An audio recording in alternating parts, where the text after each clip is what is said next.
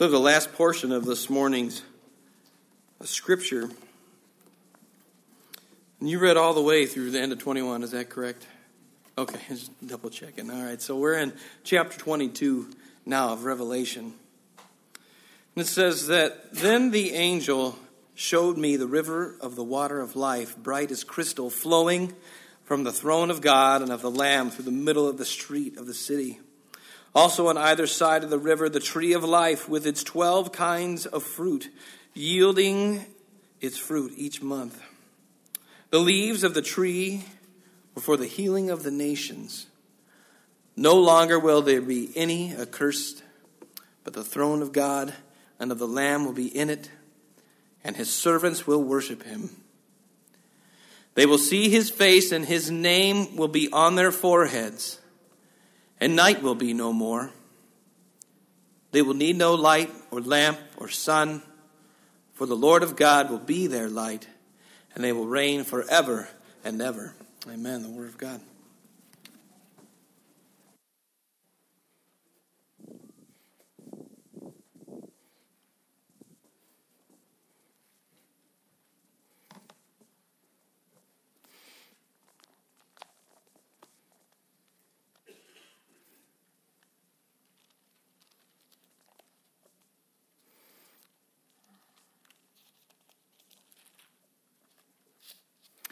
This morning, we have done two things leading up to this message that I want to mention again briefly.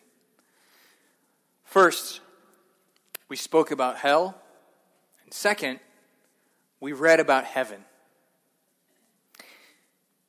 Eternal hell in conscious torment, separated from God's love, joy, and rest, or eternal heaven enjoying the presence of God and the fullness of joy and eternal rest. One of those two destinies awaits everyone in this room and everyone ever conceived. We have gone through the book of Exodus for this single purpose.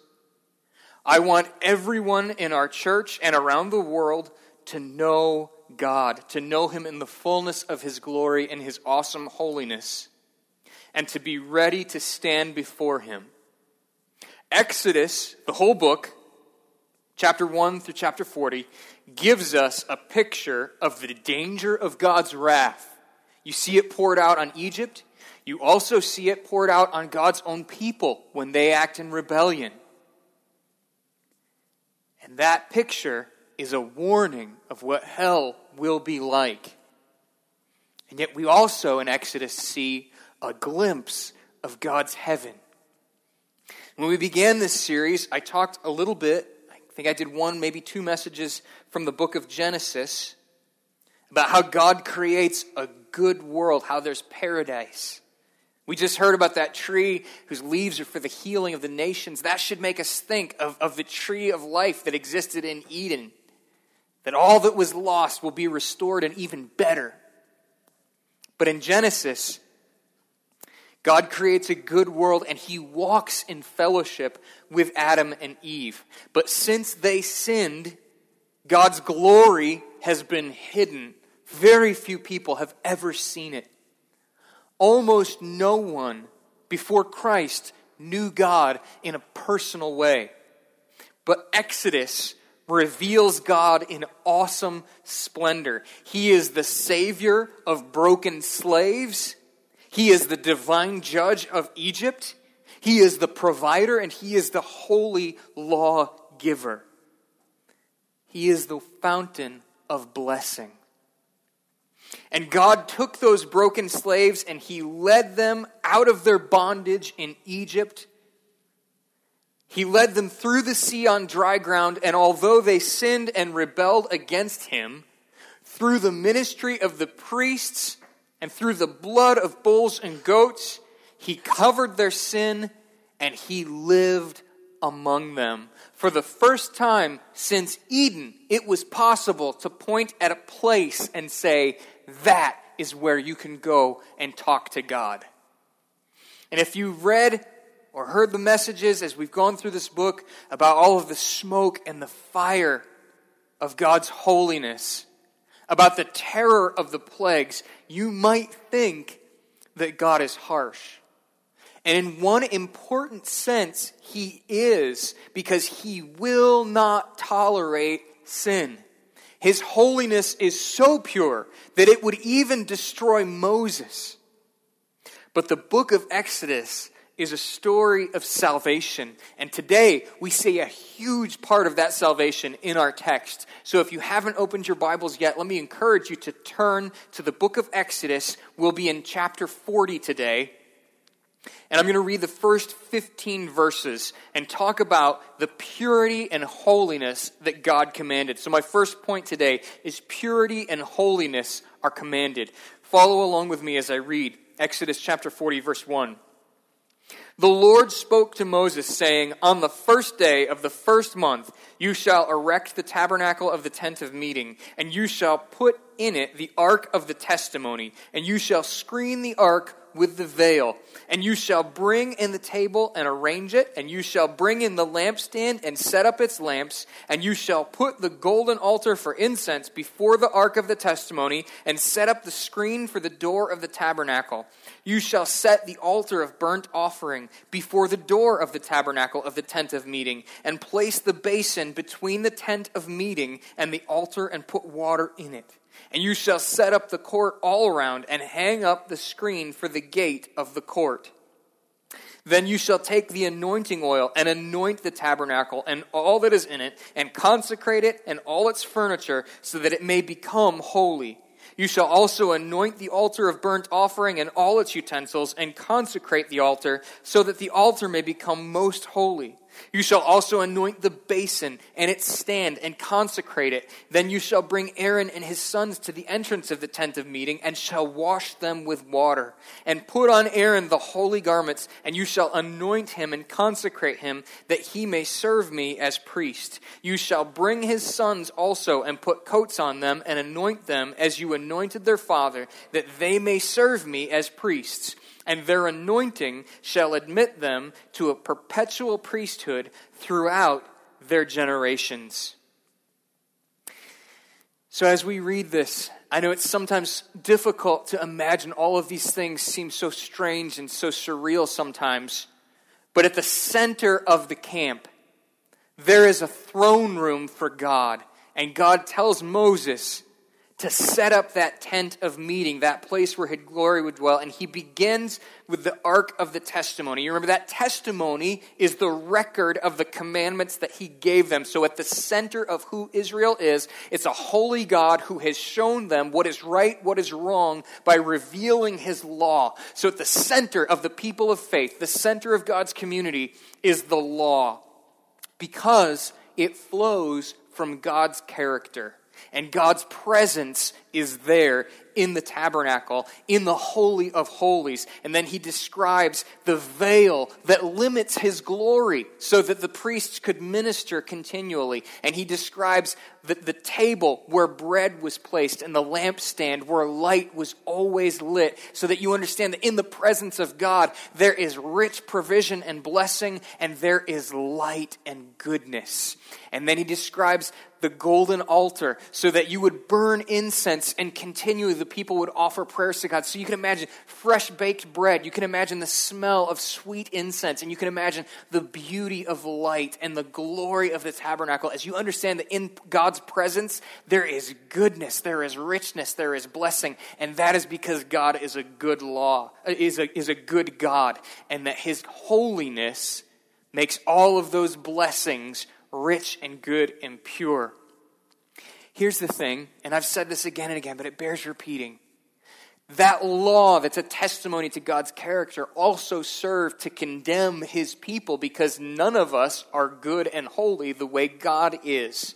And so, as God describes setting up the tabernacle, he describes the sacrifices of atonement so that the blood is sprinkled on top of the Ark of the Covenant so that sinners are able to come into the presence of a holy God.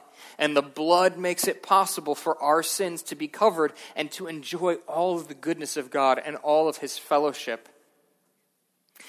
In chapter 39, we saw the people completed the work of God in building the tabernacle, the place where they could meet God. And now, God commands Moses to anoint the tabernacle, so that it will be holy, and to wash the priests and anoint them, so that they are fit to serve him as priests. And so the things that they have made become holy. They pour oil on them so that they are pure, so that they are set apart. And he commands holiness for both the place and the priesthood, so that they must continually wash. So outside the tabernacle, there's the altar where the sacrifices are made. And if you walk further towards that great big courtyard, in front of the altar, there is the basin, so that the priests couldn't even come and offer sacrifices directly. They had to wash before they offered sacrifices. And then finally, the courtyard surrounding the tabernacle was in place so that no one would stumble into the presence of God and be destroyed by his holiness. God was approached only through the proper washings, only through the sacrifices that would cover sin. And his presence existed in the Holy of Holies for all of the people.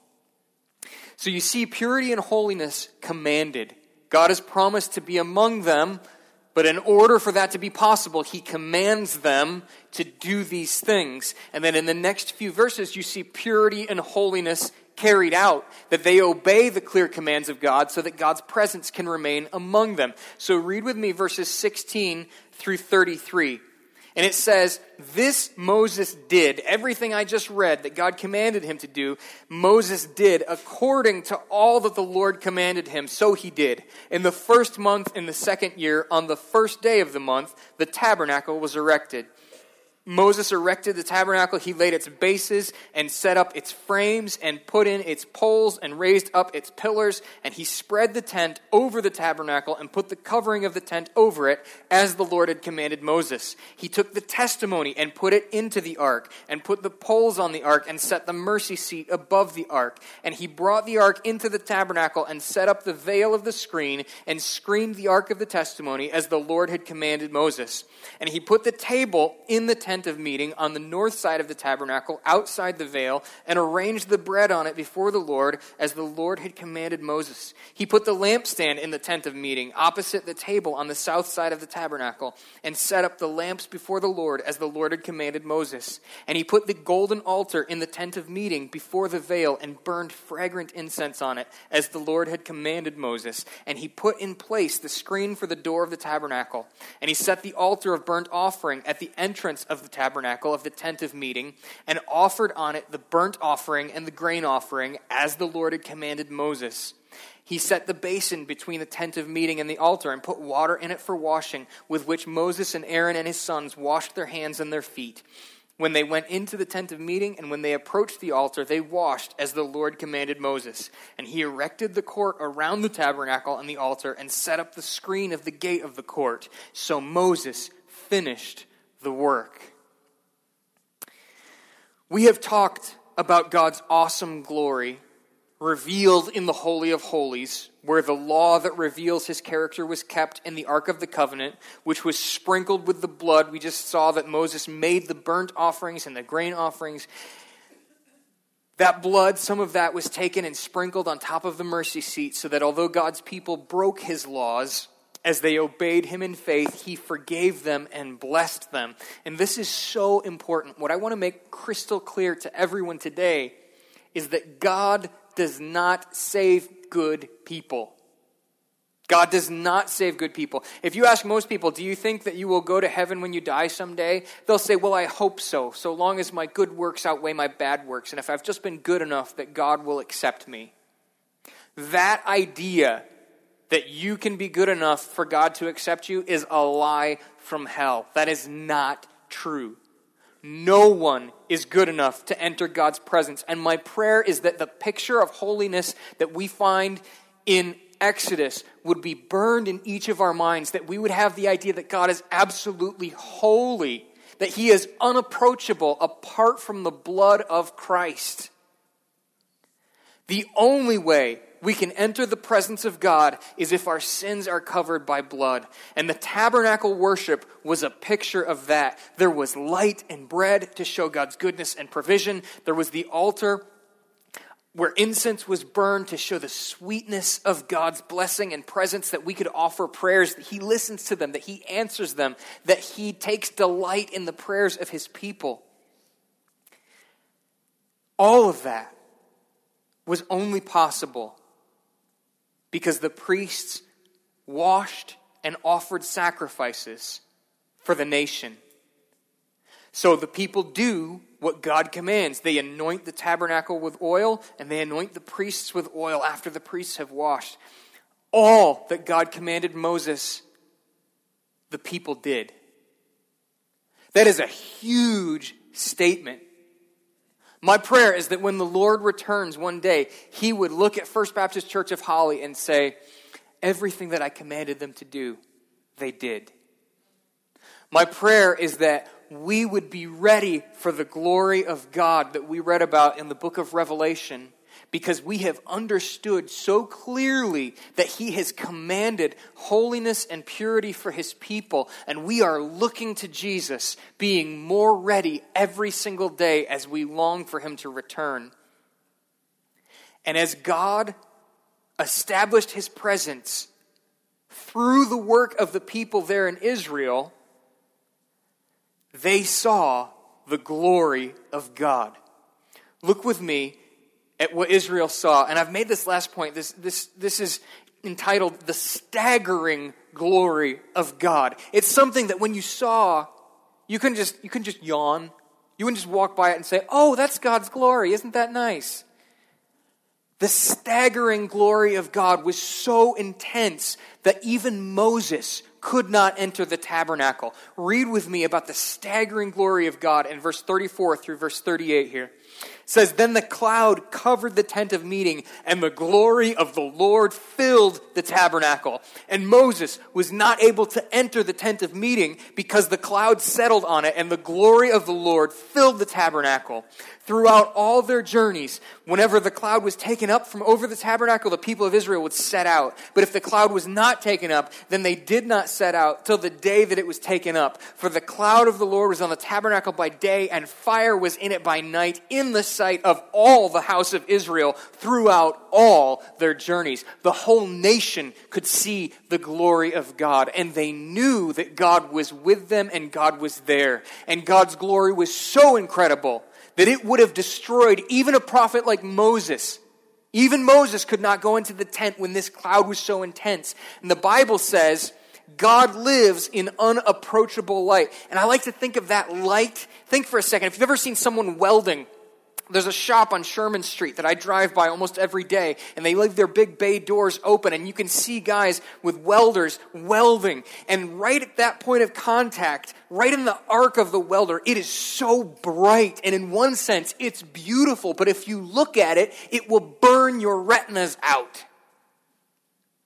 That light, at the same time, is wonderful. There's something incredible about its intensity and its purity. And that kind of intense purity is just a glimmer of what God's glory is like. And that glory is our future. And yet, our future is even greater than the glory of God shown in Exodus. We read all of Revelation 21 and the beginning of Revelation chapter 22 today because you see so many fulfillments of what God began to do in Exodus. You remember all those weird jewels that we read about that are in the priestly garments and all of the things that are included in setting up the tabernacle? Read Revelation and understand that the jewels and the gold that's described there is the actual image of what they were setting up as just a picture, as just a symbol, as just a representation back in Exodus. That all of the things that started in Exodus are finally fulfilled in Christ. And think for a second the glory that existed in the tabernacle. Okay, so if you remember when we talked about the dimensions of the tabernacle, when God first describes what he's setting up, I said it's about 175 feet by about 75 feet. That means that our gym would fit inside it, but just barely.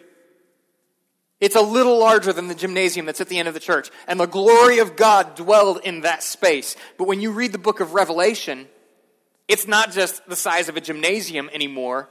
It is a giant city with 12 gates, and the new heavens and the new earth all contain the glory of God, and there are no limits to that glory. And I think maybe one of the most staggering sentences in all of Revelation is that there is no temple. There's no temple in Revelation. It doesn't exist. Think for a second about the purpose of a temple. What is a temple for? It's a place where you go and meet God. And the tabernacle is set up so that sinners can make sacrifices and come to the presence of God through a priest. But in Revelation, because of the blood of the Lamb, there's no need for a single place to go and meet God because God is everywhere. His glory's not hidden anymore. It's experienced. The joy of the creation that he made in Genesis is fuller and richer than even Adam and Eve experienced because we know the depth of God's love because of the Lamb who loved us, who died for us. And we will celebrate the goodness of God for all of eternity. We will be full of joy. We will experience that glory in a way that even Moses will be blown away by. That's our future. There's no need for continuing sacrifices because Jesus paid it all. The blood of Jesus has once and for all covered our sin. God's people are finally delivered from evil. And the wicked who reject God's salvation are eternally punished in hell along with the devil and his angels. There is no evil contaminating the new heavens and the new earth and God's holy city we will never again be tempted, but will for an eternity live in God's presence in the fullness of joy. And my question for you today, for each of you here, is Are you ready? Are you ready? Are you living your life anticipating the coming of God's glory? Because the sad truth is, not everyone will enjoy the glory of God. There are those who are cast into the lake of fire. And so, my question for you today is Are you ready to stand before your Maker in all of His glory? When you stand before Him, will you enter into the joy of His presence, or will you be cast out into outer darkness where there is weeping and gnashing of teeth? Are your sins covered by the blood of Jesus? And I'm speaking very directly. If you're here today, I believe God wants you to hear this message. And I don't care if you've been in church longer than I've been alive or twice as long as I've been alive. If you are here today and you are listening to this message, this is for you. I'm asking, are you ready to stand in the presence of God? Are your sins forgiven? Have you come to God and asked for His forgiveness? Have you pled the blood of Jesus to cover the crimes against your Creator? Have you spoken to God, admitted your sinfulness, and asked for forgiveness? Have you believed on the Lord Jesus Christ that He was nailed to a cross for you, that He was crucified for your transgressions, and that He was raised to life for your justification? And have you obeyed Jesus by being baptized, showing your repentance that you died with Christ, and showing your faith that you are raised to walk in newness of life? Are you saved? And if you are saved, then let me ask you this. Are you walking in obedience to Him? Because the book of Hebrews makes it so clear that those of us who have trusted in Christ, because our hope is greater, the urgency of our faithfulness is also greater. That God will judge those who have tasted of Christ and walked away from Him. There is real urgency. Do not think, I've been in church all my life, I know the gospel, and then walk away and continue to live as if you did not know God. The urgency is real. If you do not know the Lord and you are not walking with Him, do not think that because you prayed a prayer, you know Him. Real faith always leads to obedience, Always. So, my question for you is Are you obeying? Are you living a holy life? And I mean two things by holy. Let me just give it a simple two part definition. Okay, first of all, do you forsake sin when God reveals it to you? When you have lied, do you go and confess your sin to the person you lied to and ask for forgiveness? When you have stolen, do you go back and pay back what you took? When you are sexually impure, do you confess it before God and the people that you have wronged? Do you ask for forgiveness? That's what I mean when I say, do you forsake sin? Do you stop doing it and seek forgiveness? That's the first part of holiness. The second part of holiness is positive. Do you obey Him? Do you do the things that God has told you to do? Do you worship Him with your whole heart, with your whole life? Do you worship Him with the people of God? Do you spread the gospel of Jesus Christ? Do you help support missionaries who are taking that gospel to people who have never heard it? Are you living a holy life? In Exodus, holiness is defined by purity. All of the things used for worship are anointed with oil and sprinkled with blood, and the people of God were only able to worship if they lived in obedience and kept themselves pure. If they were impure, they had to offer sacrifices, they had to wash. We also are made holy through the blood of Christ. And we also are anointed, but not with physical oil, but with the Holy Spirit of the living God. And we are being made holy by the Spirit of God through the Word of God. And we, as His people, are spreading the gospel of the glory of Christ. And we taste his glory every time a sinner repents and every time a saint walks in obedience and becomes more like Jesus Christ. My question for you today, believer, are you walking with Jesus Christ? If you were to stand before Jesus today, would you be joyful or would you be ashamed? Would you cry tears of joy that your faith has finally been made sight? Or would you look away because you have wasted the life that God gave you and you are not ready to stand before Him? There is urgency today. And I want to ask you right now, here in this place, if there is sin in your life as a believer, would you confess it to God and forsake it? If you need to make something right with someone else, would you be willing to go to that person today and say, I am sorry, I was wrong, and I will do whatever it takes to make it right?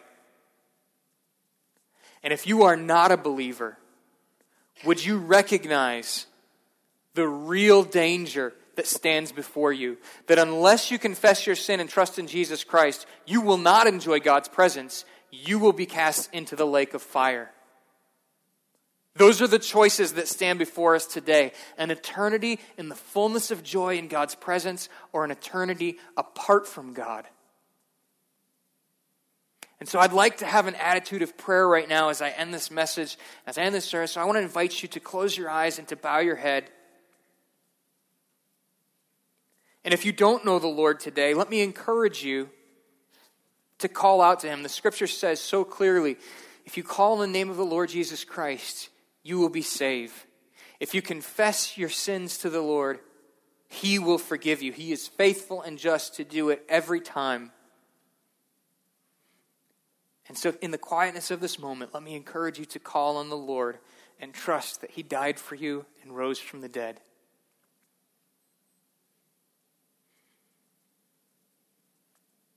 And, believer, if the Holy Spirit has, has convicted your heart, if the Holy Spirit has said to you today, you are not pure, would you also plead the blood of Christ? Would you also commit right now to obeying? And for us as a church, we need to passionately pursue the glory of God by spreading the gospel. Let us commit again to holding Jesus up high as our King. And let us not be ashamed of any of his words. Let us proclaim the good news of Jesus. Let's pray. Our Father in heaven, I ask that your Holy Spirit would grip our hearts and would not let them go. I pray that we would not harden them through forgetfulness. I pray that we would not believe Satan's lies. I pray that you would open our eyes, open our ears, open our hearts. Let us trust Jesus, our only hope. Lord, I pray that that faith would lead to obedience, that you would make us a holy people who are devoted to doing your will. Let us as a church put aside stupid divisions and sins that are so tempting, and let us run the race looking at Jesus Christ, longing for his glory. Lord, let us see it. Let us see it as a church in sinners who are converted and saved and may we see it in each other as we grow to the maturity of faith, as we are made more and more like Jesus. Father, I pray this in the name of Jesus, our Savior. I ask you boldly because it's what you taught us to do. I pray that you would heal us as your people. And let us see your glory. I pray this in Jesus' name.